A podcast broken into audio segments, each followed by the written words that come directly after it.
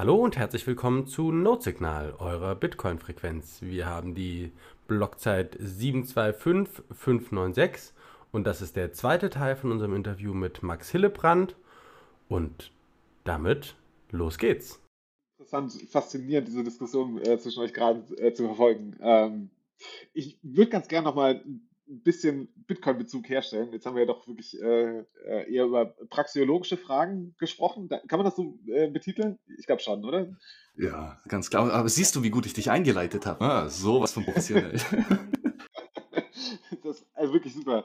Ähm, pass auf, äh, wir wollten aber noch mal so ein bisschen äh, noch den, den Schwenk zu, äh, zu Bitcoin kriegen. Ähm, und ich mache das ganz, ganz platt. Äh, wir wollten diese Woche ein bisschen mehr Fokus legen auf das Thema Privacy oder Privatheit. Das heißt, wir hatten jetzt gestern äh, eine Aufnahme mit äh, MSI und einem äh, intensiven User, nämlich den Niklas, zum Thema BISC. Ähm, und wollten mit dir ganz gerne nochmal, weil du ja auch das Thema Privacy, also ein starker Verfechter davon bist, ähm, nochmal ein bisschen diskutieren. Worum geht es eigentlich genau? Es gibt ja diesen, diesen Satz, dass wir meinen, äh, was wir mit, mit Privacy meinen, das ist nämlich die Möglichkeit, selber zu bestimmen, wann, also zu welchem Zeitpunkt ich mit wem welche Informationen teile oder was ich über mich preisgebe. Ähm, genau. Wäre wär das eine passende äh, Definition für dich? Ja, genau. Das, äh, das, ist, ein, das ist sehr gut. Und das, das passt auch sehr gut zum vorherigen Teil, ne? weil ähm, zum einen Informationen preisgeben ist selber eine Handlung. Ne? Ich sitze gerade und ich spreche hier Wörter für euch, ne? ich kommuniziere, ich teile Informationen mit euch, aber das ist Arbeit. Ne? Oder es ist Spiel in meinem Fall, aber es könnte auch Arbeit sein. ähm, und äh, äh, aber, aber das Verrückte ist ja, ne? sobald ich dir die Information gebe, hast du sie. Ne? Und ähm, ich habe sie zwar nach wie vor, ne? aber ich kann jetzt nicht mehr kontrollieren, ne? wie du deine Handlungen änderst, äh, weil, weil du mich gehört hast. Ne? Zum Beispiel, wenn ich jetzt sagen würde, du Vollidiot, ne? dann würdest du wahrscheinlich deine Handlungen gegenüber mir anpassen. Ne? Ähm, äh, und äh, das, und ich kann nicht mehr kontrollieren, wie du dich, wie du, was du denn machst. Ne? Ich kann dich jetzt Vollidiot nennen und auf einmal übst du mir eine Schelle, zum Beispiel. Ne? Äh, vielleicht extremes Beispiel, aber du kannst anfangen zu heulen ne? und einfach nur blären und weinen. Ne? Äh, äh oder Rest zu Mama. Ne? Es gibt viele zahlreiche Möglichkeiten, wie du dich verhalten kannst, aber ich habe keinen Einfluss, wie du dich verhältst. Ne? Ähm, und das ist super, super wichtig, natürlich nicht nur bei so einem langweiligen Beispiel wie du Volldepp, aber wenn es wirklich Informationen sind, wo die andere Person, wenn er das, sein Verhalten sehr arg ändert, wenn er diese Information von dir lernt. Ne? Zum Beispiel, wenn ich jetzt rausfinden würde, boah, der Typ 1000 Bitcoin, ne? würde ich vielleicht irgendwie versuchen, dass du mir verdammten Bier ausgibst. Ne? Doofes Beispiel, ne? aber das heißt, ich habe eine Information über dich rausgefunden ne? und jetzt ändere ich mich mein, mein Verhalten zu dir ne? und das muss nicht unbedingt zu deinem Besten sein. Mhm. Ähm, ich meine, das Thema Privacy spielt im, im Bitcoin-Space immer eine große Rolle. Ähm, kannst du vielleicht versuchen zu beschreiben, wie es denn gerade so um unsere Privacy bestellt, bestellt ist? Ähm, also wenn man jetzt ne, frisch in den, in den Bitcoin-Space vielleicht reinkommt, dann kommt man ja schnell in, in, in den Eindruck, dass unsere äh, Privatheit stark gefährdet ist. Ähm, warum ist das so? Also teilst du diese, diese Auffassung ähm, und wo siehst du da mögliche Ge Gefahrenquellen? Es klingt immer so, als würden wir uns im, kurz vor Kriegsausbruch befinden, aber ähm, so, so meine ich das nicht. Aber ne, wo sehen wir tatsächlich Risiken, ähm, weil wir einen Teil unserer Privatheit äh, verlieren oder aufgeben. Was ist da eigentlich los? Mhm. Ich glaube, um das äh, speziell auf Bitcoin zu beantworten, muss man ein bisschen in der Vergangenheit zurückgehen, äh, zu der ersten äh, digitalen Währung, die es jemals gab. Äh, Bitcoin war das übrigens nicht, ne? sondern im Jahr 1983, Chormian Ikash. Ja. Ne? Ähm, das war ein Geldsystem, da hast du eine, eine zentrale Partei, eine Bank, ne? Und die gibt dir jetzt nicht rare Informationen in Form von kryptografischer Signatur. Ja? Und äh, in der Bank oder äh, und wenn du ähm, quasi die, die Information ne, weißt, dann wird die Bank und es der Bank sagst, dann wird die Bank sich speziell verhalten ne, und zwar dir zum Beispiel eine Münze Gold physisch zurückzugeben. Ne? Also dann hättest du hier physisches Gold ähm, in einer Bank liegen, als bei der dritten Partei. Aber dein, äh, das heißt, ne, der Besitz ist in der Bank, aber das legale Eigentum ist bei dir, ne, weil du hast diesen Vertrag, ne, der in der Signatur wieder gespielt ist. Ähm, das, das ist cool und vor allem war das super cool, weil es äh, perfekte Privacy hatte. Ne? Also die Bank wusste dann zwar, dass jemand mit ihr gerade ein Geschäft macht oder beziehungsweise eine Transaktion verschickt. Ne? Das weiß die Bank. Aber für jede Transaktion, die verschickt ist, weiß die Bank nicht, die vorherige Transaktion, quasi, die diese Münze gegeben hat. Also zum Beispiel, Martin gibt mir jetzt eine Münze ne, und ich gebe die Münze zur Bank. Die Bank weiß nicht, dass Martin mir die Münze gegeben hat. Ne? Äh, die Bank weiß nicht mal, ähm, wann zum Beispiel diese Münze, äh, wann die Transaktion stattgefunden hat. Oder in anderen Wörtern, das Anonymitätsset von dieser Bank waren alle Nutzer. Das heißt, alle Nutzer sehen gegenüber der Bank genau gleich aus. Du weißt nicht, wie viel Geld verschickt wird, du weißt nicht, von wem an wen Geld verschickt wird. Und du weißt nicht, welche Transaktionen von einem Nutzer gemacht worden sind. Ja? Perfekte Privatsphäre. Warum, warum nutzen wir das nicht? Ne? Weil Privatsphäre ist scheißegal, wenn jemand dich, äh, wenn, wenn du, wenn du jemand anderen vollen Kontrolle über dein Eigentum direkt gibst. Ja? Quasi in unserem Beispiel hier, ne? du hast die, die, die physische Goldmünze, gibst du der, der Partei, der Bank, ja? das physische Gold ist weg. Ja? Und die hauen ab in die Bahamas und du siehst die Goldmünze nie wieder. Ja? Ähm, und auf, auf digitaler Seite gab es da auch ein Problem. Und zwar, dass du als Endnutzer nicht verifizieren kannst, wie viele Münzen ne, hat die Bank, oder wie viele Tokens, wie viele Signaturen, Signaturen hat die Bank denn rausgegeben. Ja? Das heißt, vielleicht hat die Bank 100 Münzen ne, im Safe, ne, physisch, Goldmünzen, ähm, aber dann haben sie sich für 500 Münzen wert digitale Signaturen ausgeschrieben. Ja? Und du als Endnutzer kannst das nicht überprüfen. Ja?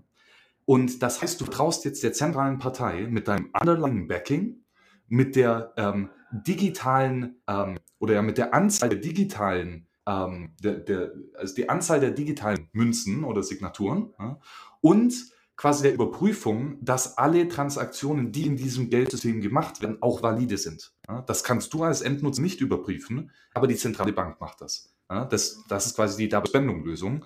Die zentrale Bank sagt, das ist richtig, das ist falsch. Und du musst vertrauen, dass die Bank das richtig macht.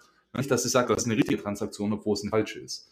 Das heißt, ähm, die Definition der Regeln die äh, Überprüfung der Regeln und die, äh, die Durchsetzung der Regeln haben Endnutzer an eine zentrale Partei weitergegeben. Ja?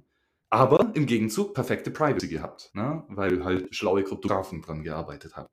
Ähm, aber das ist ein Problem, ne? weil der Staat kann kommen und die physischen, äh, die physischen Goldmünzen einsammeln. Ne? Oder jemand hackt in die Bank, äh, kopiert sich den privaten Schlüssel und auf einmal generiert er Millionen von Token. Ne? Ähm, all, äh, äh, ja, all diese Dinge sind eben möglich und ähm, deswegen ist es langfristig nicht sicher. Ja, ähm, weil es gibt einen Single Point of Failure. Und dieser Single Point of Failure hat sehr hohes Risiko. Ja, und das Risiko ist zentralisiert in einer Partei. Oder in anderen Worten, wenn diese Partei offline geht, ist das ganze System kaputt. Und es kann nicht weiter genutzt werden. Das heißt, wir haben hier quasi eine Zentralisierung von, von 1. Ja, volles Risiko auf einer Entität, eine Privatperson oder Firma. Ähm, so, und, und wie kommt jetzt Bitcoin ins Spiel? Satoshi hat sich, Satoshi war Cypherpunk as fuck. Also der äh, hätte sehr, sehr gerne ein System gehabt, das perfekt privat oder anonym wäre, wie Chaumian eCash es damals 1983 schon gezeigt hat. Das Problem ist, wenn etwas perfekt anonym ist, wie kannst du dann die Regeln definieren, Regeln verifizieren und Regeln durchsetzen? Ja, viel Spaß.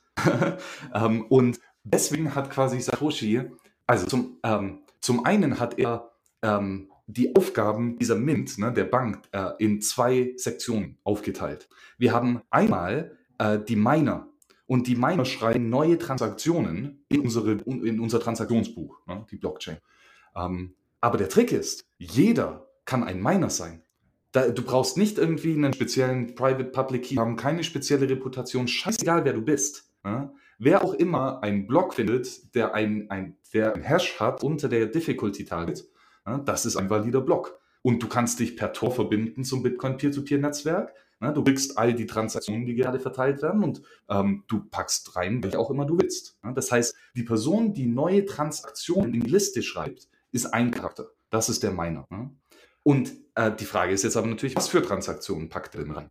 Und hier kommt die Gegenpartei rein. Und das ist der Händler ein Händler, der Güter verkauft. Ja?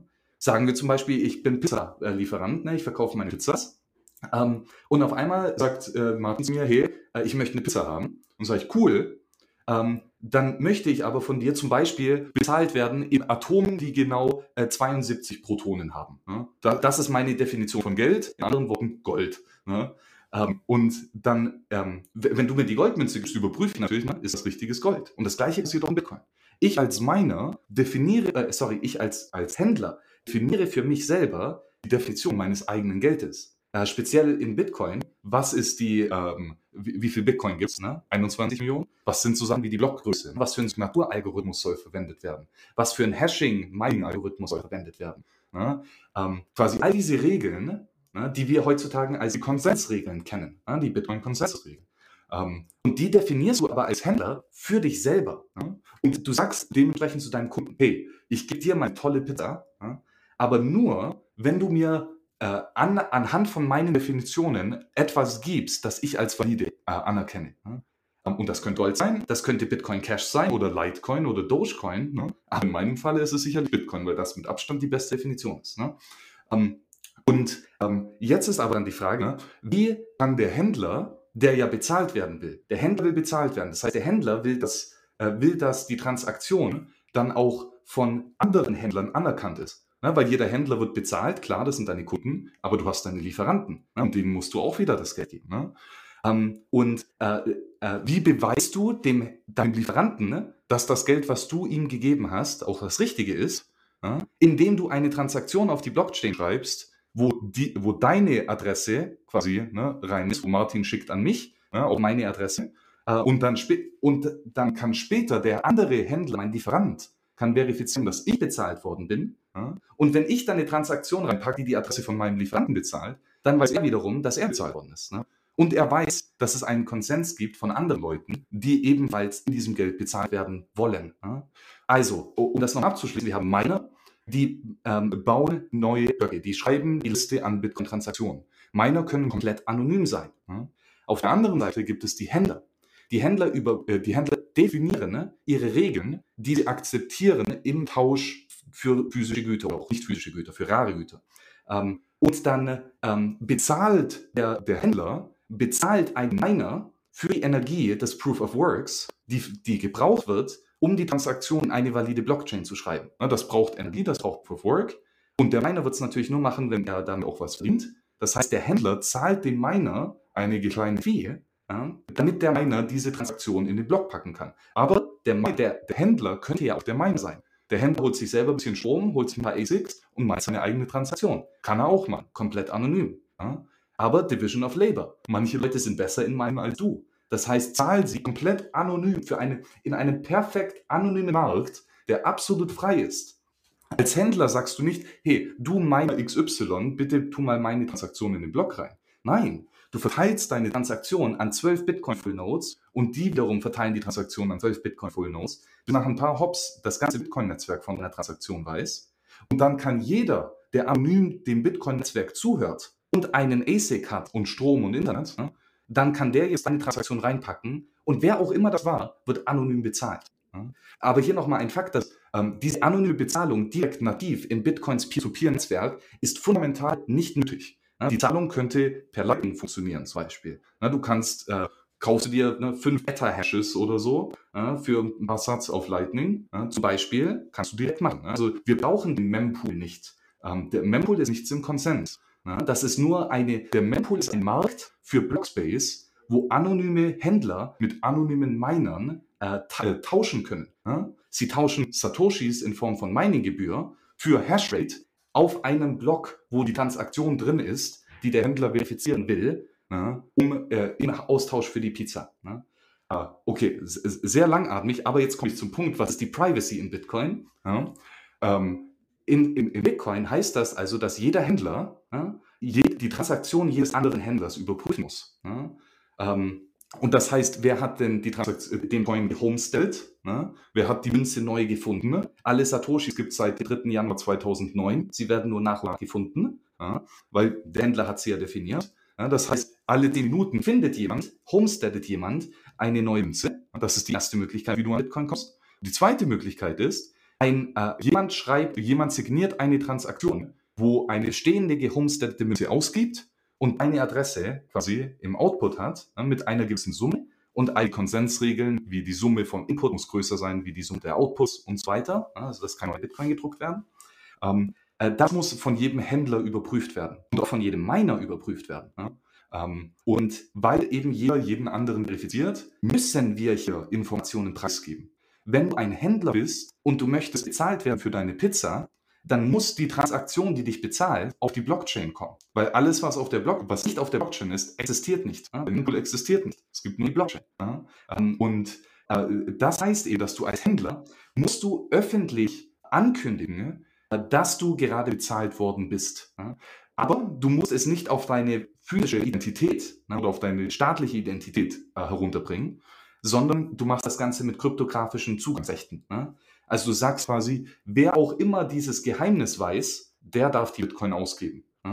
Und naja, das Geheimnis ist dein privater Schlüssel. Und wer auch immer das ist, hoffentlich nutzt du eine gute Hardware, Bitbox oder Codecard und so weiter, ne, dass es schwierig ist, deine Geheimnisse rauszufinden. Aber wenn du das hast und du wirklich gut aufpasst und du der Einzige bist, der das äh, der das Passwort, den Zugangscode, die, die nicht rare Information des privaten Schlüssels hast. Ja? Ähm, aber wer auch immer das hat, hat dann die Möglichkeit, den raren, den scarcen Output auszugeben. Äh, das, das da Spending-Problem. Ne? Du hast eine Münze mit 5 Bitcoin drin und jetzt gebe ich die aus für Pizza. Ja, dann ist sie weg. Dann kann ich sie nicht ausgeben beim nächsten Ende für den Lambo. Leider. Ein paar Monate später, wenn Number go up. ähm, der Lambo ist vielleicht nicht das, was wir, äh, wofür wir unsere Bitcoins, wertvollen Bitcoins ausgeben würden. Ähm, aber verstehe ich dich jetzt richtig? So wie du es jetzt gerade beschrieben hast, wäre es ja so, dass die Bitcoins, die ich in meinem Wallet habe, solange ich diesen Private Key habe, um sie zu bewegen, um sie quasi ne, dem Netzwerk mir mitzuteilen, ich möchte hier eine Transaktion zu einem Händler machen oder ich möchte eine Transaktion wo auch immer hin machen, ähm, dass dieses System ja eigentlich schon die Privatsphäre ihrer Nutzer achtet. Es weiß ja, es, es kann ja keiner sehen, wer der Geheimnisträger ist hinter einem Auto. Genau, das, das ist der Unterschied das zwischen Anonymität und Pseudonymität. Ja? Ähm, du bist anonym, wenn niemand dich beobachten kann. Ja? Ähm, wenn, wenn, ich dich, wenn ich nicht sehe, dass du in mein Haus reinläufst und den Fernseher raus, ne? mhm. ich sehe dich nicht, dann bist du anonym. Dann weiß ich nicht, wer es gemacht hat. Ne? Äh, aber Pseudonymität ist, ich sehe, dass jemand etwas macht, aber ich weiß nicht, wer dieser jemand ist. Das heißt, ich sehe, ich sehe jemanden mit Kapuze in mein Haus reinlaufen und später mit dem Fernseher rausrennen, ja? aber ich sehe das Gesicht nicht. Ich kann nicht, ähm, ich kann nicht attributen, ich kann nicht zuordnen, äh, welche Person denn das wirklich gemacht hat. Aber ich habe gesehen, dass etwas passiert ist. Ja? Ähm, und hier ist ein ganz, ganz, ganz großer Unterschied. Ja? Wenn du nichts siehst, wenn du nichts beobachtest, kannst du nicht reagieren. Fundamental nicht. Du kannst deine Handlungen nicht anpassen auf dem, was gerade passiert ist, weil du nicht weißt, dass gerade etwas passiert ist. Ähm, aber wenn du dann etwas siehst und es nur nicht zuordnen kannst, dann ist trotzdem ein Unterschied. Ne? Du siehst jemanden ins Haus reinlaufen, ne? du weißt zwar nicht wer, aber scheißegal, du rennst hinterher und hoffentlich hast eine Knarre mit dabei. Äh, also das heißt, deine Reaktion ist fundamental anders, wenn du anonym bist, als wenn du pseudonym bist. Ne? Und das ist, das ist super, super, super kritisch. Ne? Und eCash war quasi anonym, for all intents and purposes. Ne? Also äh, im genauen Nein, aber im groben ganzen Ja. Äh, aber Bitcoin ist eben Pseudonym. Ne? Jeder weiß, dass eine Transaktion passiert ist und jeder weiß, wie viel Bitcoin hin und her geschoben worden ist. Und jeder weiß, welcher private Schlüssel oder welcher öffentliche Schlüssel, ähm, oder welches Skript genauer gesagt, äh, unter welchen Konditionen diese Bitcoin wieder ausgegeben werden kann. Ne? Das alles muss preisgegeben werden. Und das ist es eben. In Bitcoin, du kannst keine Bitcoin empfangen, ohne diese Sachen preiszugeben. Aber Privatsphäre ist ja, dass du dich selektiv preisgeben kannst. Dass du die Wahl hast, äh, welche Informationen du denn einem anderen schickst. Ne? Und das ist ein ganz klarer Nachteil von Bitcoin. Du kannst keine Bitcoin komplett anonym empfangen. Im Groben und Ganzen. ähm, oh, und, aber das, das heißt nicht, ne? Äh, oder ja, wir müssen ein paar Informationen als Bitcoin-Netzwerk weiterleiten, sodass jeder uns verifizieren kann. Aber ähm, was genau diese Informationen sind. Oder in anderen Worten, wir können, obwohl wir hier ein Limit haben, ne, zum Beispiel müssen mehr Inputs da sein als Outputs, ne, oder jede Signatur muss valide sein. Ne, wir haben diese harten Limits, ne, aber innerhalb diesen Limits können wir immer noch sehr ähm, sehr cool agieren. Ne? Der, der CoinJoin ist das perfekte Beispiel dafür. Ne? Also eine normale Einzelnutzertransaktion hast du zum Beispiel ne, zwei Inputs äh, von zwei Zahlungen, die du in der Vergangenheit bekommen hast, äh, und dann zwei Outputs. Ähm, das heißt, ein Output ist die Adresse vom Händler, den du bezahlen willst, und der andere Output ist die Adresse von dir, wo dein Wechselgeld zurückkommt. Ähm, aber dann zeigst du quasi der ganzen Welt, hey, schon mal, hier, war eine, hier hat jemand diese zwei Münzen ausgegeben und nur diese zwei Outputs generiert. Und dann ist es oft relativ einfach rauszufinden, dass zum Beispiel all die Münzen auf der Input-Seite, das heißt all die Münzen, die gleichzeitig ausgegeben werden sind, da können wir annehmen, dass das eine Person ist.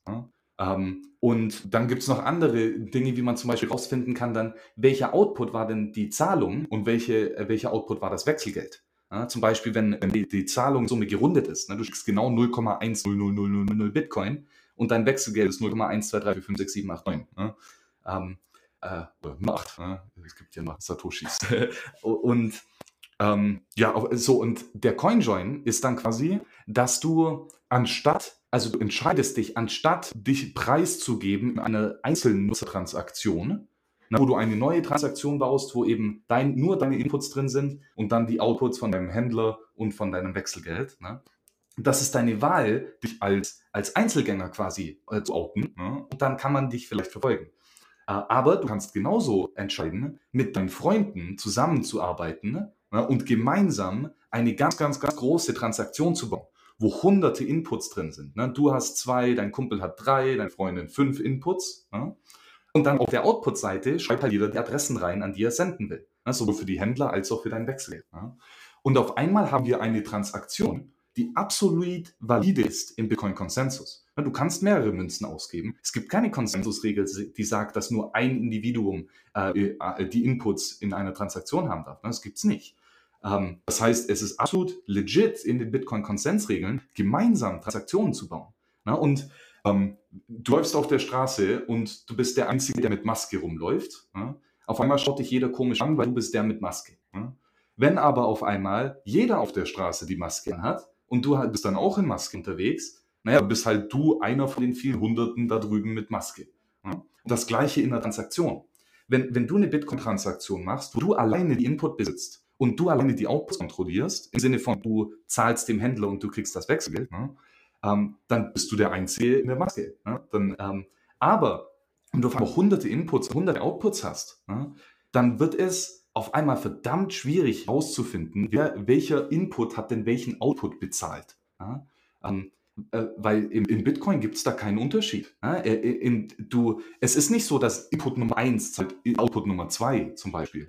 Ja? Sondern wenn du einen Input ausgibst, dann zerstörst du diesen Coin und alle Satoshis in der Münze sind jetzt fungibel verfügbar, um auf der Output-Seite verwendet zu werden.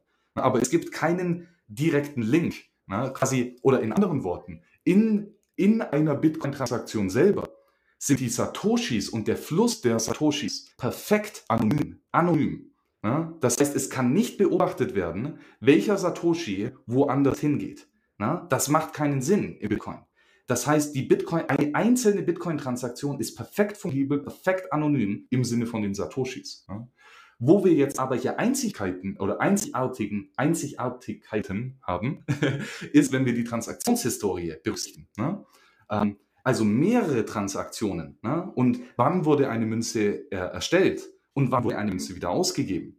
Wenn wir auf einmal solche Sachen berücksichtigen, dann haben wir wieder einen einzigartigen äh, oder ein, ein, einen einzigartigen Fingerprint quasi. Ne? Aber in einer Transaktion selber ist Bitcoin perfekt anonym. Ja, und deswegen bin ich so, finde ich CoinJoin so unglaublich cool, weil jeder sagt, Bitcoin ist nicht anonym.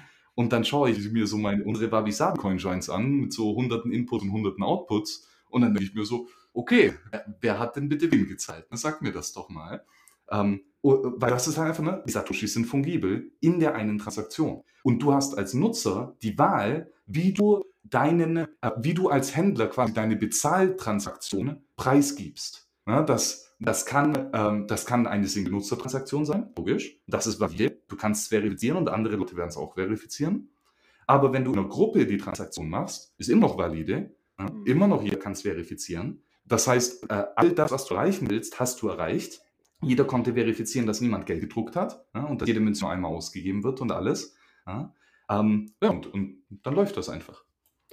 Das heißt aber, es ist im Prinzip eine komplett statistisch probabilistische Sache, die Privacy aus Bitcoin zu versuchen rauszukriegen. Also ich weiß nicht sicher, dass, es, dass du das Geld für die Pizza ausgegeben hast, aber ich kann mit einer Wahrscheinlichkeit von x Prozent sagen, dass du die Pizza wahrscheinlich ausgegeben hast und im Großen und Ganzen reicht mir das, wenn ich gucke, wie viel gibst du in der Regel für Pizza aus äh, und wie verändert sich das je nachdem, was es für eine Pizza ist.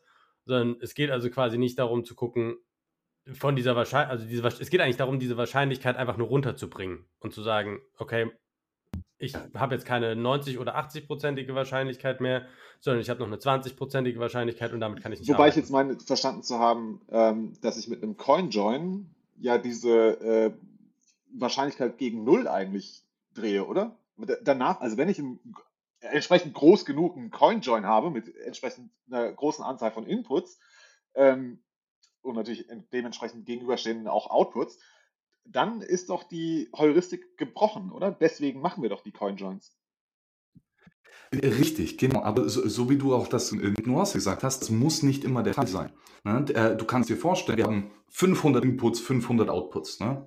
Ähm, ein, äh, ein, Input ist 10.000 Bitcoin ne? und 499 Inputs sind 0,0001 Bitcoin. Mhm. Auf der Output-Seite hast du zweimal äh, 5.000 Bitcoin und 600 mal 0,00001. Ne? Äh, ich meine, klar, die Satoshis sind fungibel, aber du schaust das dir an und du kannst dir die sogenannte Subset-Analyse machen, ne? ähm, um dann rauszufinden, welcher, also gib mir eine Summe von Inputs, ne? also zum Beispiel nutzt drei Inputs von dieser Transaktion, rechne alles zusammen, also ein Bitcoin plus zwei Bitcoin plus fünf Bitcoin, das ist äh, acht Bitcoin zum Beispiel und dann schau auf Output-Seite, ob es hier einen oder mehrere Outputs gibt, die genau diese Summe haben. Also du hast 8 Bitcoin auf der Input-Seite, diesen drei Münzen, und dann auf der linken, auf der rechten Seite im Output hast du 4 Bitcoin und 4 Bitcoin zum Beispiel. Das ist 8. Und das ist dann ein sogenanntes Subset-Sum, wo äh, eine Handvoll Münzen auf der Input-Seite den gleichen Wert haben wie die Handvoll Münzen auf der Output-Seite. Und quasi, ähm, wir machen, du, du, kannst also einen CoinJoin ähm, optimaler machen, im Sinne von, es gibt mehrere Möglichkeiten, wie man ihn interpretiert. Ja? Wenn du hier ein paar Tricks machst, ja? ähm, und halt vor allem, wenn man genau gleich viele Münzen hat. Also stell dir vor, auf Input-Seite, jeder hat seine äh, äh einzigartige Zahl, ne? 12 Bitcoin, 11.3 Bitcoin, 7.98 Bitcoin und so weiter. Aber auf der Output-Seite hat jeder ein Bitcoin, 100 Mal ne? zum Beispiel. Ähm, und hier hast du jetzt 100 Bitcoins, die alle einen Bitcoin haben. Und wenn du jetzt diese Summe machen willst, ne, äh, äh, zum Beispiel, du hast links eine Summe von zwei Bitcoin. Ne? Äh, also zwei mal zwei Bitcoin, total vier Bitcoin. Ne? Äh, jetzt, welche, welcher Output passt denn dafür? Naja, ja, wir haben 100 Outputs, jeder davon ist ein Bitcoin. Nimm irgendwelche vier davon. Ne? Also 100 Fakultät minus irgendwas. Oder ist auf jeden Fall verdammt viel. Äh, wie, wie, du jetzt hier diese 100 Outputs aufteilen kannst in vier Münzen, die dann eben ähm, die, dein, äh, deine Input-Summe geben. Ähm, und das ist quasi so die Trick vom CoinJoin, dass man die, diese, so, diese äh, Summendekomposition schlau macht, dass man für arbiträre Input-Werte ein äh, Output-Werte schafft, die relativ, ähm, in, die in viele Möglichkeiten interpretiert werden kann. Also die, die sehr ambiguous sind was auch immer das auf Deutsch heißt. Ich habe es verstanden, aber ich kann es auch gerade nicht übersetzen. ähm, sehr schön. Ich glaube, wir haben schon kurz angedeutet, ähm, also wir haben jetzt schon relativ lange gesprochen, äh, müssen äh, auch langsam mal den, den Bogen spannen. Ähm, du hast ja gerade schon erzählt, äh, dass du bei Wasabi mitarbeitest. Äh, ich glaube, in aller Munde ist gerade das Wasabi 2.0 kurz bevorsteht oder schon veröffentlicht ist und was darf uns als User da erwarten? Vielleicht wenn du kurz erzählen kannst. Ja, Wasabi ja. Wallet, ja, Wasabi Wallet ist ein richtig cooles Projekt. Ähm, das hat angefangen 2018. Ja, ähm, der, der, der erste Release war ein Jahr nach Segwit Activation. Das war, das heißt August 2018 ähm, äh, ist die Software rausgekommen. Und das Ziel war von Anfang an, ne, ähm, Bitcoin so zu nutzen, dass du, dass du all die Vorteile davon hast, aber so wenig Informationen über dich persönlich preisgeben musst. Also wir wollen einen, einen vollen Nutzen von Bitcoin haben, du kannst Bitcoin senden und empfangen und so weiter, aber in einer Möglichkeit, wo du eben so wenig wie möglich über dich preisgeben willst. Weil alles, was du preisgibst, wie gesagt, die Reaktion von anderen, wenn sie über dich herausfinden, hast du nicht in der Hand. Und es gibt Psychopathen da draußen, die, wenn sie was über dich rausfinden, dein Leben zur Hölle machen. Ne? Ähm, und dementsprechend einfach bei Default ne, so wenig Preis geben wie möglich.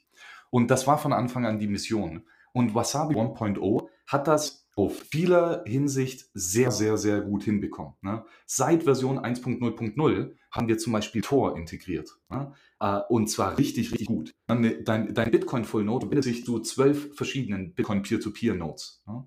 Und normalerweise, wenn du das über ClearNet laufen lässt, hast du deine öffentliche IP-Adresse, du nutzt die gleiche öffentliche IP-Adresse als Reputation quasi oder als, Kommunikationsendpunkt, mit, um mit all diesen zwölf äh, Nodes zu reden. Und hier natürlich dein ISP weiß, dass du an diese zwölf Leute redest und äh, auch die, die zwölf Nodes wissen auch deine IP-Adresse und so weiter und können dann ebenfalls sogar herausfinden, im, grob welche äh, Jurisdiktion du lebst. Ne? Und Wasabi macht das eben so, äh, dass äh, du, du generierst dir einen neuen sogenannten äh, Tor-Identität, ein, ein Tor-Stream oder ein Tor-Circuit, äh, wo du auf mehrere Hops durch das Netzwerk von Tor dich routest, äh, um von deiner IP zu der IP, oder nicht mal zu der IP, äh, doch zu der IP von, den, von der Bitcoin Full Node zu kommen.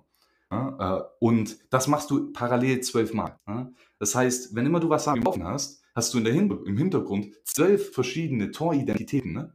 Mit denen du dich für, zu zwölf verschiedenen Bitcoin Full Nodes verbindest. Ja?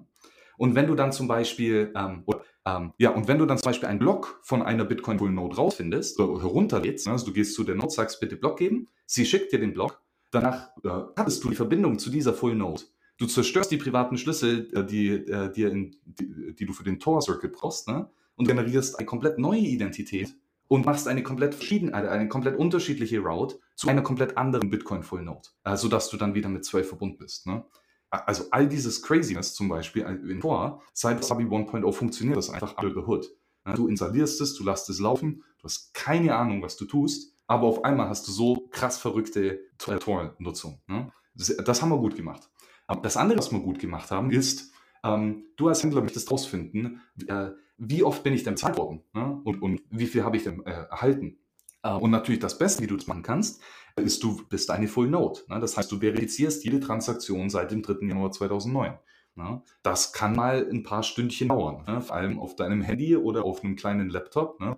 Ähm, und, äh, äh, aber wenn du selber alles verifizierst, na, dann machst du diesen Trick, du verbindest dich über Tor zu, zu Bitcoin Full Nodes und downloadest nach, nach und nach all die Blöcke. Na, das kannst du machen, das ist cool. Und dann hast du alle Blöcke, alle Transaktionen, die jemals passiert sind. Na? Das heißt, du hast alles runtergeladen, was auch alle anderen Nutzer runtergeladen hast. Ähm, und dann überprüfst du auf dem, was ich gerade runtergeladen habe, ist alles richtig? Und wenn auch alle Konsensusregeln richtig sind, dann sag mir doch mal bitte, wie viele Münzen ich auf dieser Blockchain habe. Ne? Ähm, aber das eben, das Ding ist, braucht lange und äh, viel, Bandwidth, äh, viel CPU, viel Speicherplatz, äh, wissen wir ja. Ähm, und vor allem halt für den Nutzer ist das äh, oft viel zu viel. Ne? Und äh, dann ist die Frage, wie können wir Bitcoin nutzen, ohne alle Blöcke runterzuladen äh, und eben so, dass wir, dass wir immer noch unsere Privatsphäre haben.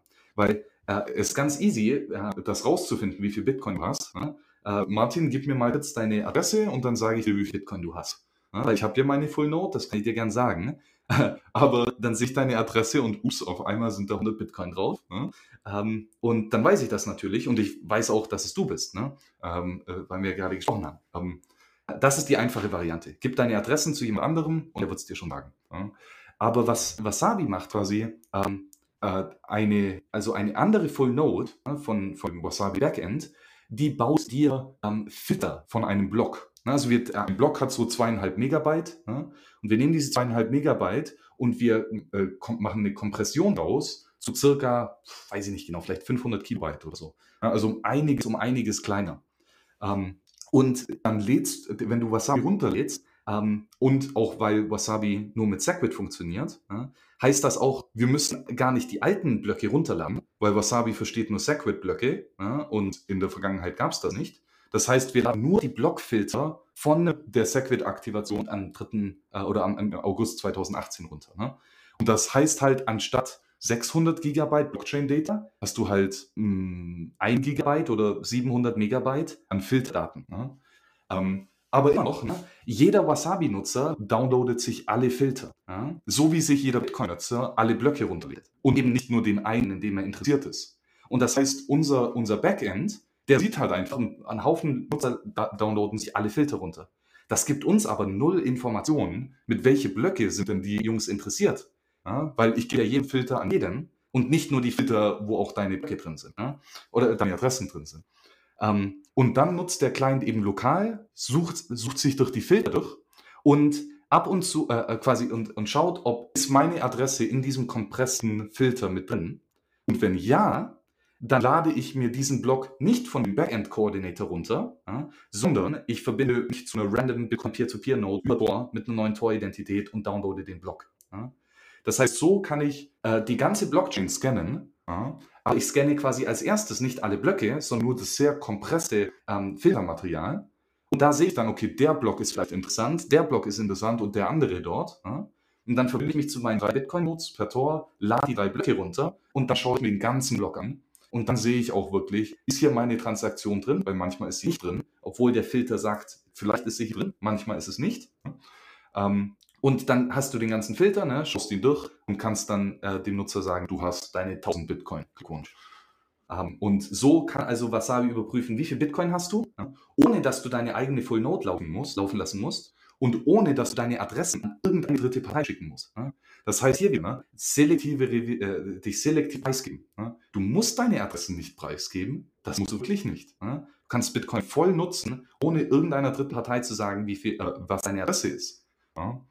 Ähm, ja, und das ist dann möglich mit Wasabi eben bei Default für jeden. Das heißt, um das nochmal zu verstehen, ich kann mit, ich kann mir auf meiner AirGapped Hardware Wallet eine, äh, also ich kann eine AirGap Hardware Wallet, eine Codecard oder sowas betreiben ähm, und kann mir meine Wallet anzeigen lassen, ohne dass ich mit Wasabi meinen XPub teilen muss? Ähm, Wasabi muss natürlich deine Adressen wissen. Ne? Das heißt, dein eigener Computer, ne, wo Wasabi installiert ist, der, der downloadet alle Filter und dann fragt er dich natürlich, ja, welche Adressen soll ich mir denn jetzt nachsuchen? Ne? Und dann musst du ihm geben, hier ist mein Expub von der Coldcard, das sind alle Adressen, auf die ich Zugriff habe in der Coldcard. Sag mir doch mal, welche Blöcke welche Bitcoin drin haben.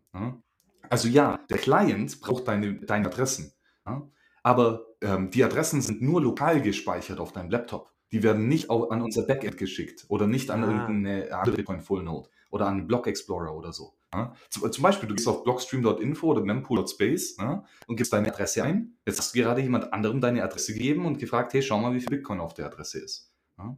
Wenn du jetzt aber von, Blocks, äh, von, von mempool.space eine Filter runterladen würdest, kannst du lokal schauen, welche Blöcke sind für mich interessant. Und dann lädst du dir selber, so wie jede andere Bitcoin Full Node, halt diesen Block runter und schaust dann wieder lokal, ne, weil in Blocks sind ja tausende Transaktionen. Nur weil jemand einen Block runterleitet, weiß man noch nicht, welche Transaktion ist er denn interessiert. Ja? Vor allem, weil der eben, also lädst du den Block runter und dann schaust du lokal, was ist interessant auf Transaktionsebene. Ja, aber wenn ich eine Adresse schicke, ja, dann weißt du natürlich ganz genau, es ist diese Transaktion in diesem Block. Und was kommt jetzt alles mit 2.0? Das sind ja Sachen, die du gesagt hast, die zu 1.0 schon gehören. Richtig. Ähm, dann, äh, äh jetzt hat Wasabi erstmal äh, genug gelobt. Jetzt sagen wir mal, was wir schlecht gemacht haben. Ähm, oder nicht, was heißt schlecht, aber es war halt, es ist so schwierig. Ähm, und das ist eben die Blockchain-Privacy. Ne? Äh, also wie kannst du jetzt als Händler Münzen empfangen äh, und dann als, ähm, und also wie kannst du als Händler Bitcoin empfangen und sie dann deinen Suppliern, deinen Lieferanten geben, ohne dass dein Lieferant genau weiß, welcher Kunde dir dann wie viel Bitcoin gegeben hat ne? und wie lange du Bitcoin gehalten hast. All die Informationen braucht man nicht an seine Händler weitergeben. Muss einfach nicht sein. Ne? Und du hast die Wahl, es nicht zu tun. Ähm, äh, Selective Revelation. Ne? Äh, und das, äh, wie gesagt, das machen wir mit äh, Transaktionen, wo viele Nutzer mit dabei sind. Ähm, weil eben hier viele Inputs in der Transaktion sind und viele Outputs ja, und Satoshi sind fungibel. Ja. Aber das quasi das Problem war äh, in Wasabi 1.0, dass wir wir haben dieses Zero-Link-Koordinationsprotokoll genutzt. Ne? Also du hast einen zentralen Partei, die quasi den CoinJoin koordiniert. Stell dir das vor wie ein öffentliches Whiteboard, ne, ein Chatroom, äh, wo du eine PSBT, eine Partially Signed Bitcoin-Transaktion baust. Ne? Also das ist ein, ein, leeres Whiteboard und dann verbindet sich jemand per Tor schreibt eine In einen Input hin. Ne? Ich möchte diese Münze ausgeben in der Transaktion. Und kommt der Nächste, schreibt seinen nächsten Input hin. Ich möchte diese Münze ausgeben. Ähm, und dann später, ja, nachdem alle 100 Nutzer ihre Input-Münzen aufs Whiteboard geschrieben haben, verbinden sie sich wieder per Tor äh, äh, zu, äh, zu, quasi mit einer anderen Identität, äh, komplett random wieder, und schreiben jetzt ihre Output-Adresse hin.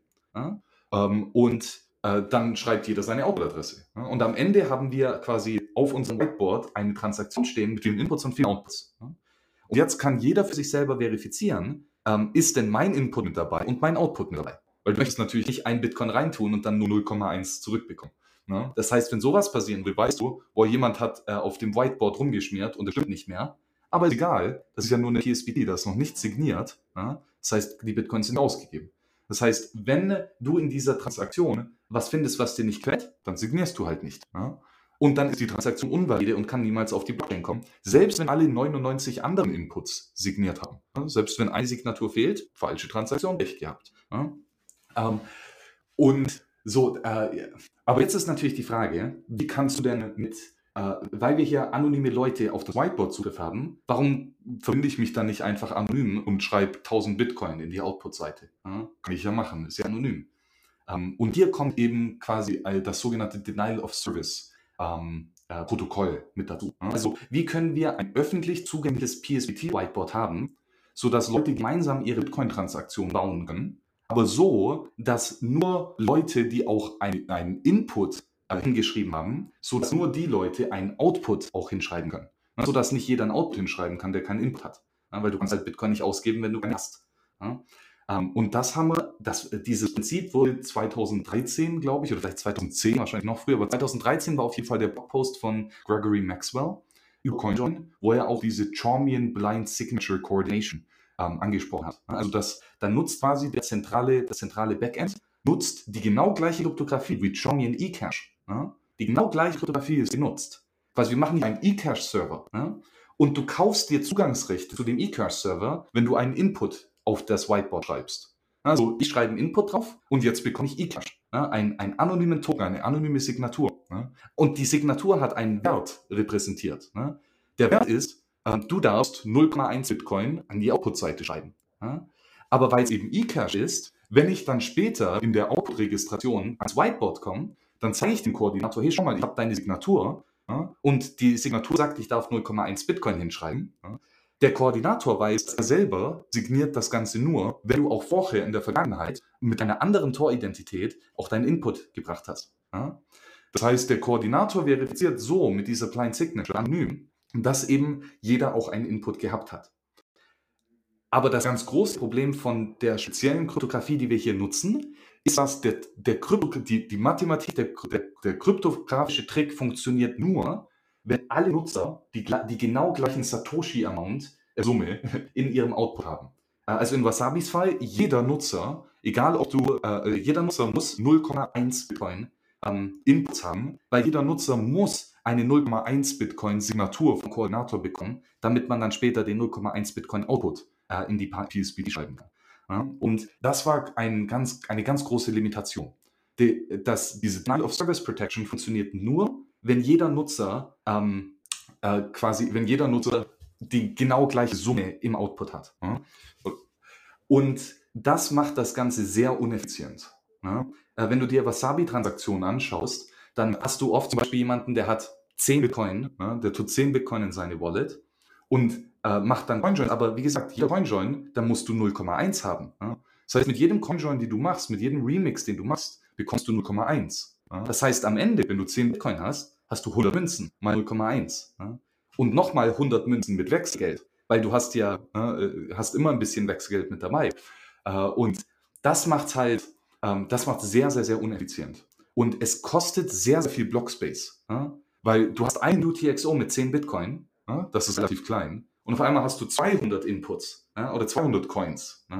Und das ist viel mehr Datengröße. Und die musst du ja bezahlen. Du zahlst die Miner pro Datengröße, pro Blockspace. Und weil dieses Ding so uneffizient war, ähm, hat es nicht gut funktioniert für Leute mit verdammt viel Bitcoin, ähm, weil die auf einmal dann tausende, tausende Coins hatten. Also e-, echt krass viele Coins. Ähm, und es äh, war auch nicht optimal für, Privacy, für Privacy ne, in, in, dieser Summenorganisation. Also es war nicht perfekt, zum, äh, muss nicht in die Details gehen, aber so, was haben wir jetzt mit Wasabi 2.0 gemacht? Ich bin echt viel am Schwafeln, aber ich hoffe, ich, ich krieg den Bogen. ähm, also was machen wir mit, äh, wir haben jetzt quasi ein komplett neues äh, CoinJoin Denied of Service Protokoll geschaffen. Ne? Also wir haben ein, ein anonymes Whiteboard, wo jeder sich verbinden kann und Input hinschreiben kann. Ne? Ähm, aber sag mal jetzt zum Beispiel, du hast einen Bitcoin-Input. Ne? Den schreibst du hin auf das Whiteboard, der Koordinator überprüft, ne, dass du ihn ausgeben kannst. Und äh, dann gibt dir der Koordinator keine Chromium Blind Signature, sondern ein, ein, eine neue kryptografische Trick, den gibt es, glaube ich, 2019 oder so kam das Paper raus. Äh, Keyed Verified Anonymous Credentials mit Patterson Commitments. Nur zum Fachsimpeln. Ähm, äh, aber das heißt quasi, also du hast einen Bitcoin-Input und jetzt gibt dir der Koordinator sowas ähnliches wie eine Signatur, ähm, wo auch ein Bitcoin quasi Wert dran hat. Ne? Und jetzt, jetzt kriegst du die Signatur, du verifizierst, dass die auch wirklich vom Koordinator kommt und du gehst zurück in, in, in also äh, ja, äh, und jetzt kannst du, jetzt hast du hier einen Bitcoin als Credential, ne, als, als Signatur. Aber jetzt ähm, an, unterschiedlich wie beim äh, wie bei ZeroLink ähm, äh, muss das jetzt nicht mehr die gleiche Summe sein. Ne? Also du kannst, du kriegst ein, ein, Credential für bis zu 5000 Satoshis. Ne? Also du kannst 5000 Satoshis kriegst du in einem Credential zurück, ne? zum Beispiel. Ähm, das ist viel, viel, viel weniger als die 0,1, die jeder Nutzer haben musste. Ne? Das heißt, Minimum Denomination geht von 0,1 auf 5000 Satoshis. Ne? Also 10 Millionen auf 5000, das ist einiges mal weniger Satz. Ähm, und du kannst dann ne, anonym quasi diese Credentials reissuen. Also du hast ein Credential mit einem Bitcoin und jetzt gehst du zum Koordinator und sagst, hey, Koordinator, ich möchte hier dieses Credential ausgeben ähm, und ich habe hier zwei neue Credentials. Ja? Äh, also ein altes Credential, das ich ausgeben will und zwei neue Credentials, wieder vom Koordinator. Ne? Und äh, wegen den Patterson Commitments kann jetzt der Koordinator überprüfen, dass die Summe von dem ersten Credential gleich ist wie die Summe von dem zweiten Credential. Ja, also wie, die, wie die Summe von diesen zwei. Das heißt, ähm, aber der Koordinator weiß nicht, was, die, was dieses je einzelne Credential überhaupt wert ist. Ja, also du, ähm, er, äh, es könnte zum Beispiel sein, du hast einen 1 Bitcoin Input und dann kriegst du äh, auf der anderen Seite drei Bitcoin und sieben Bitcoin. Ne? Aber der Koordinator weiß nicht, dass du ein Bitcoin reingetan hast und der weiß doch nicht, dass du 0,3 und 0,7 zurück herausgezogen hast. Ne? Also all das ist perfekt anonym mit dem ganzen Anonymitätsset von allen Nutzern in diesem CoinJoin. Also auf einmal hast du, egal wie viele andere Leute aktiv die genau gleiche Summe haben, ja? im Koordinationsprotokoll bist du jetzt perfekt anonym. Zwischen 5000 Satoshis und ich glaube 250.000 Bitcoin oder so sind unsere Denominationen. Also wenn du 250.000 Bitcoin hast, äh, sehr gerne, komm vorbei. ich rufe dich gleich nochmal an, Max. ähm, so, also um, um, und um jetzt final den Bogen zu spannen. Äh? Also wir haben jetzt auf einmal diese anonymen Credentials, wo wir viel besser die Summen äh, äh, oder wo wir, äh, wo wir Privatsphäre haben, selbst wenn wir der Einzige sind, der diesen gleichen Output hat. Also es gibt einen Output, der hat 1,23456, ne? aber ähm, der Koordinator weiß immer noch nicht, wer denn der Input war, der diesen einzigartigen Output generiert hat. Ne? Ähm, und das führt dazu, dass wir ein Arsch voll Blockspace sparen. Ähm, also es ist echt unverschämt. Äh, ähm, wirklich. Also wo du vorher tausende Münzen hast, hast du jetzt 30 oder so.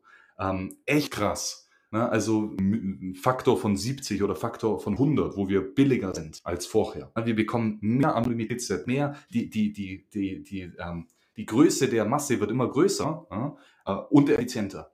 Ähm, und das heißt dann quasi, oder, und weil es jetzt so effizient ist, können wir es by Default für jeden Nutzer im Hintergrund laufen lassen. Das ist der ganz große Unterschied von Wasabi 2.0.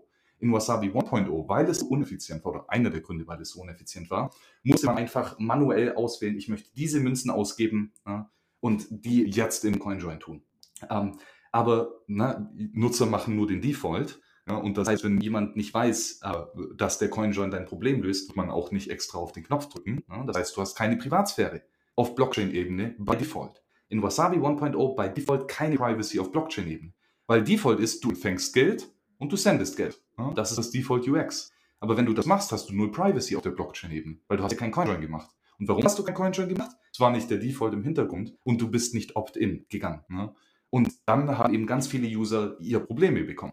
Ähm, und jetzt mit 2.0 ist es eben auf den Kopf gestellt. Ne? Du, du fängst Bitcoin in der Wallet, sag mal, ein Bitcoin kommt rein und automatisch wird der registriert. Ne? Also du tust ein Bitcoin äh, auf die Input-Seite und zum Beispiel fünf Outputs auf der Output-Seite ne? mit 0,3, 0,5, 0,002, 0,0000178 oder was auch immer. Ne?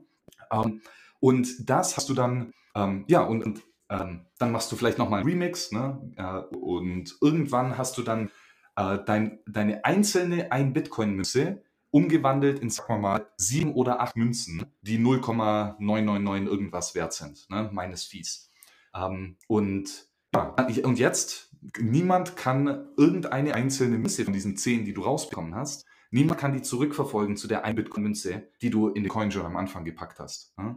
Das heißt, hier die Transaktionshistorie zwischen der einen Bitcoin-Münze, die du nach zu Wasabi geschickt hast, und einen Tag später ne, den zehn Münzen, die bei dir in der Wallet jetzt liegen, ähm, niemand kann hier von links nach rechts verfolgen.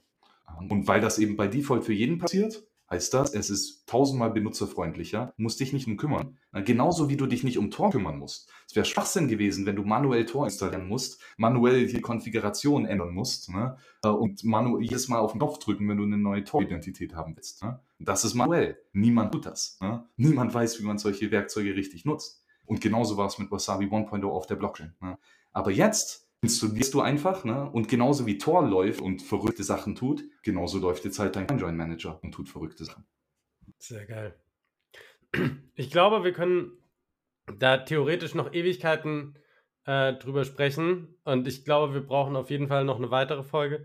Ähm, vielleicht noch zwei Rapid-Fire-Questions zum Abschluss. Ähm, und und dann machen Sehr wir, glaube ich, machen wir, glaube ich, das eine ist, ähm, es gibt bei CoinJoin ja immer so ein bisschen die Angst, dass CoinJoin möglicherweise von, vom Gesetzgeber oder von, ähm, von Gerichtbarkeiten oder ähnliches problematisch wird und dadurch die Fungibilität aufgehoben wird oder dass man sagt, was, du hast an einem CoinJoin teilgenommen oder die Coins waren mal in einem CoinJoin und jetzt können wir die nicht mehr geben. Ist wahrscheinlich auch ein großes Thema, aber kurz, siehst du das als ein Risiko? Ähm, es ist auf jeden Fall ein, ein, ein, ein eigentliches Problem, weil äh, es passiert. Ne? Es gibt Firmen, die zensieren ihre Kunden, wenn sie ähm, mit CoinJoin Output bezahlen. Ähm, genauso gibt es äh, äh, Unternehmen, die zum Beispiel äh, nicht Monero verlangen. Ne? Also du hast Handelsbörsen, da kannst du nur in Bitcoin-Deposits machen und nicht in Monero. Ne? Oder es gibt Firmen, die das Lightning-Netzwerk nicht nutzen, ne? weil im Lightning-Netzwerk auf einmal die Zahlungen sehr, sehr, sehr viel privat sind. Ähm, äh, oder auf, auf andere Seite, ne? es gibt viele Gründe, warum man ähm, seine Kunden selektiert. Ne? Und du, das kannst du auch grundsätzlich machen. Nur ist halt die, die große Frage, ähm, ob, das für dich, ob das für dich langfristig ein gutes Geschäftsmodell ist, wenn du all deine Kunden ähm, also aufhörst, mit den Geschäften zu tun. Ja, und hier, ähm, ja, es, das ist ein soziales Problem. Äh, das kann nicht gelöst werden von Technologie. Ähm, und äh, von dem her bin ich sehr gespannt, wie das weitergeht. Aber äh, wenn, wenn dir CoinJoin-Transaktionen nicht gefallen, dann werden dir Transaktionen genauso nicht gefallen. Also ich glaube, dass hier quasi dann, wenn du zensierst, dann zensierst du das ganze Bitcoin-Netzwerk. Ähm, ja, vielleicht oder vielleicht auch nicht. Ähm, ist eine gute Frage, aber mal sehen, mal sehen wie es weiterläuft. Also ich als Unternehmer werde sicherlich nicht meine Kunden diskriminieren, wenn sie kein oder wenn sie CoinJoin gemacht haben. Und wahrscheinlich ist es am Ende auch eine Frage, wie viele Leute es machen. Ne? Wenn es alle machen, dann kannst du schlecht zensieren, außer das ganze Netzwerk. Naja, weißt du, äh, die, die Regierung zensiert eigentlich nur äh, Sachen, die, äh, die viele Leute nutzen. Ne? Also eine kurze Liste von viel genutzten Dingen, die vom Staat reguliert werden. Ähm, äh, Drogen, Prostituierte, Waffen, ähm, ne, Autofahren. ist sehr beliebt, wird sehr, sehr viel reguliert. Ne? Also bin ich nicht so ganz sicher, ob dieses Argument hält. Ah, gut, ein guter Punkt. Und letzte Frage. Ihr habt, es gibt Wasabi, gibt es noch nicht Mobile, wenn ich das richtig sehe. Habt ihr dazu Pläne? Ähm, also Wasabi ist eine Desktop-Only-Wallet. Äh, und ich habe ja kurz erklärt, wie unsere Tor-Integration funktioniert. ähm, und das ist schon ein bisschen heavy. ähm, und Mo Mobile äh, oder äh, Handys haben halt, die sind battery-powered. Und dann haben die halt richtig radikale ähm, äh, äh, ja, Prozessoren Savings. Also du kannst nicht einfach viel im Hintergrund laufen lassen, weil das wird Batterie saugen ohne Ende. Und deswegen vor allem äh, Apple ist da ganz krass mit, was für Apps im Hintergrund tun. Ja, und Wasabi muss halt ohne Ende laufen. Ja, und, ähm, von dem her ist es schwierig. Ähm, das Hauptteam, das an Wasabi arbeitet, ähm, kümmert sich aktuell nicht drum. Auch Wasabi 2.0 ist nach wie vor eine Desktop-Only-Wallet.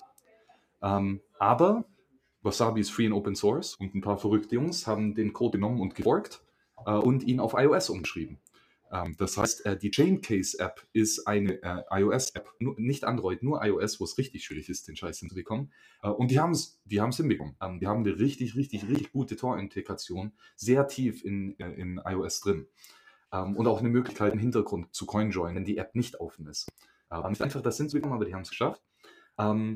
Ja, und, und das kann man nutzen. Aber äh, das heißt, es ist der, ein, der ähnliche, oder es war der gleiche Code und dann haben die relativ viel umgehackt und geändert, damit es auf iOS funktioniert und dann eine komplett neue Benutzeroberfläche draufgeschrieben. Also es ist sehr ähnlich under the hood, nicht genau gleich inzwischen und halt die, Benutzerober äh, die Benutzerfläche ist ganz anders. Sehr schön. Dann vielen Dank. Es war, glaube ich, sehr amazing. Ähm, und Jan Paul, ich habe auf jeden Fall sehr, sehr viele Informationen ähm, aufgenommen und ich glaube, ich habe so viele Fragen noch, Max. äh, ich glaube, das müssen wir einfach irgendwann nochmal fortsetzen. Am liebsten bei einem Bierchen irgendwie mal äh, am Abend. Ich glaube, wo es ja ganz entspannt ist, äh, können wir es einfach dann lange laufen lassen. Ich muss nämlich leider weiterziehen. So muss das sein. Ähm, nochmal vielen Dank, Max wir, äh, wir machen es jetzt in den Shownotes, das würde ich verlinken. Ne? Also dein Twitter-Profil, glaube ich, das ist so die einfachste Möglichkeit, um mit dir in Kontakt zu treten, oder? Hast du noch einen anderen? Äh, meine Website ist twoworksliberty.com. Äh, ah, da ja, sind auch Kontaktdaten ja. drin und so mit äh, äh, Telegram und Signal und Twitter und alles. aber ja, Twitter, Twitter ist der beste Platz sonst. Sehr schön. Okay, super. Dann äh, verabschieden wir uns. Ähm, mit unserem Motto Focus on the Signal, not on the Noise. Vielen Dank, Max, Martin. Einen schönen Tag noch. Mich sehr gefreut, Jungs. Bis zum nächsten Mal.